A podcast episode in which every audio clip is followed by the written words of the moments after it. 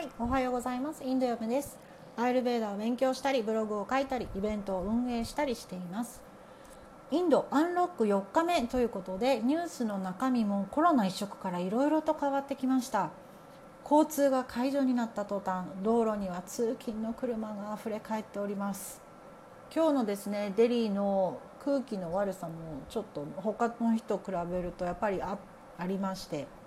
うんこういうのはねやっぱり大気汚染を深刻な問題として捉えているニューデリーの街に住んでいる私としてはやはりコロナウイルスは、えー、悪いことばっかりではなかったなという感じもします。昨日のバイパスの様子を写真でノートに貼っておきました。デリー市内のメトロの復旧はまだですので車の台数が増えるのは予想されているとは思うんですがにしても今後の感染者数の増加によってはまた新しい規制などが増えるかもしれません。引き続き注意が必要です。では本日の質問に行ってみましょう。恋愛対象を見る場合顔と性格とスタイルどれが一番大事ですか？はいこれに対してお答えした答えがですねバランスです。面白いのでブログで解説しますねと答えさせていただきました。今日はみんな大好きかどうかはまあ分かんないんですけども恋愛のお話です。これもアイルベーダ的に考えていきたいと思います。質問者さんの質問の答えからいくととにかくバランスです。というのもまず自分のことを無視して相手へ求めるほど身勝手なことはありません。アイルベーダは常にその人が幸せになる方法を教えてくれますが全てにつながるのはまず自分を知ることということです。例えば自分の顔自分の性格自分のスタイル客観的に見ることができますか？同社診断をされたことがある方は同社の特徴というものは体型や好みや顔のパーツの形なんかにも出てくることがあります。ので、えー、同社診断をまずやってみるというのも一つの手だと思います。お顔はどうですか？あの言い悪いではなくてどこが印象的だとかどういう形をしているかとか肌の質感とか、えー、いろいろ好きなところを見つけるために鏡を見てみましょう。自分のトリセツを作る時のポイントがあります。自分の好きなところをまず探すこと。そしてどうしたら自分の気持ちがいい気分になるかを集めていくことです。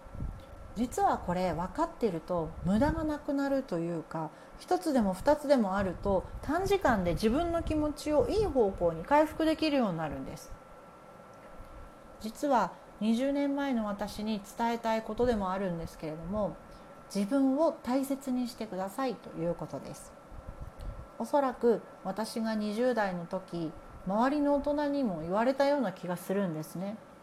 でもその時は分からなかったんですよね。何事も体にとっていい恋愛というのを私は今おすすめします。恋愛っていいことも悪いことも起こるじゃないですか。でいい時も悪い時も自分を持っていないともう相手にブンブン振り回されてですねほんと疲れてしまうんですよね。これはいい時であったとしてもです。感情がピークに達してしまってその他に何か手がつかないというように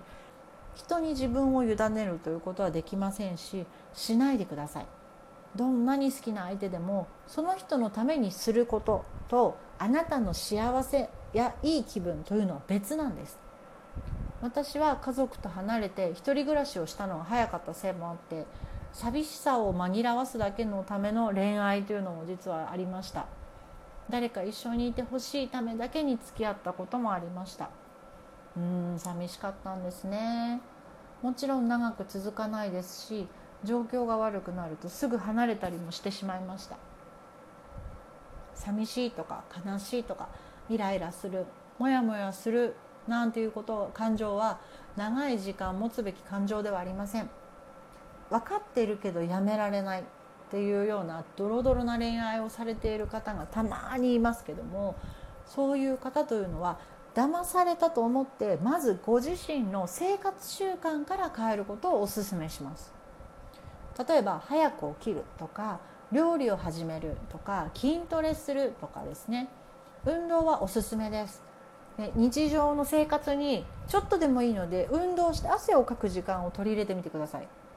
バータ体質は例えば瞑想とか呼吸法を含むヨガがおすすめです。ピッタ体質さんはボクササイズとか水泳とかジョギングでも構いません。どちらかというとゲーム性のあるものが得意かもしれませんね。カファ体質さんはエアロビとかダンス。でもしそういった体を動かすのが得意じゃないなっていう方はまずお散歩からでも構いません。ウォーキング。で外に出て場所を移動するということをするだけでも全然違います。移動する動くを中心とした動きを一日の中に一つでも二つでも取り入れてみましょう。体は心を変えます。これはアーユルベーダ的恋愛方法です。やけ食いとかやけ酒とかこの感情に任せて物を食べたり飲んだりするというのがどのぐらい体にダメージを与えるか。これをちょっとお話ししたいと思います。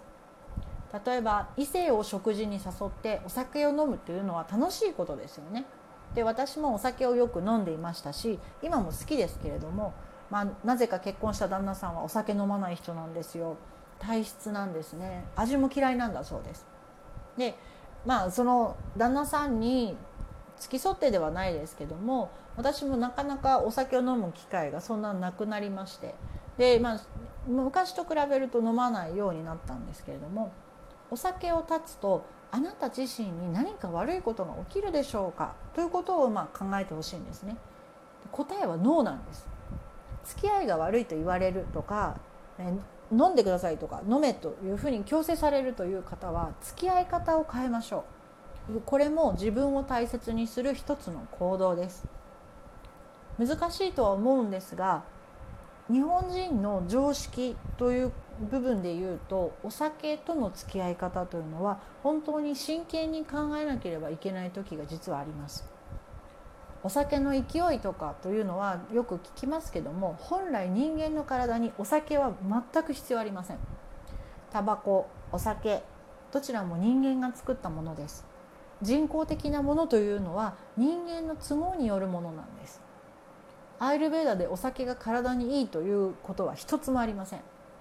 こんなことを言うとじゃあ酒は百薬の長と言うじゃないですかっていう人がいるんですがそもそもこの「酒は百薬の長」ということわざ自体は古代中国のお触れから取ったことわざで政治的な取りまとめをしている政治家が人を取りまとめるために用いた政治的助言から来ています。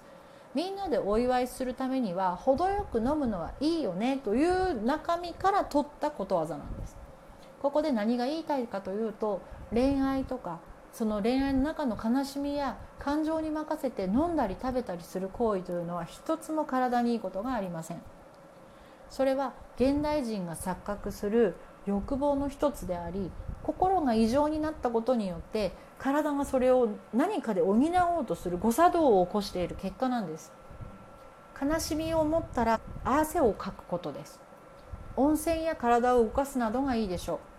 声を出すのもいいんですけれども近所迷惑などがあるとやりすぎると体を痛めてしまう。喉をね、えー、痛めてしまったりするので気をつけましょう。とにかく何か外に出す排出するものが適しています。今日の質問者さんの質問のまとめです。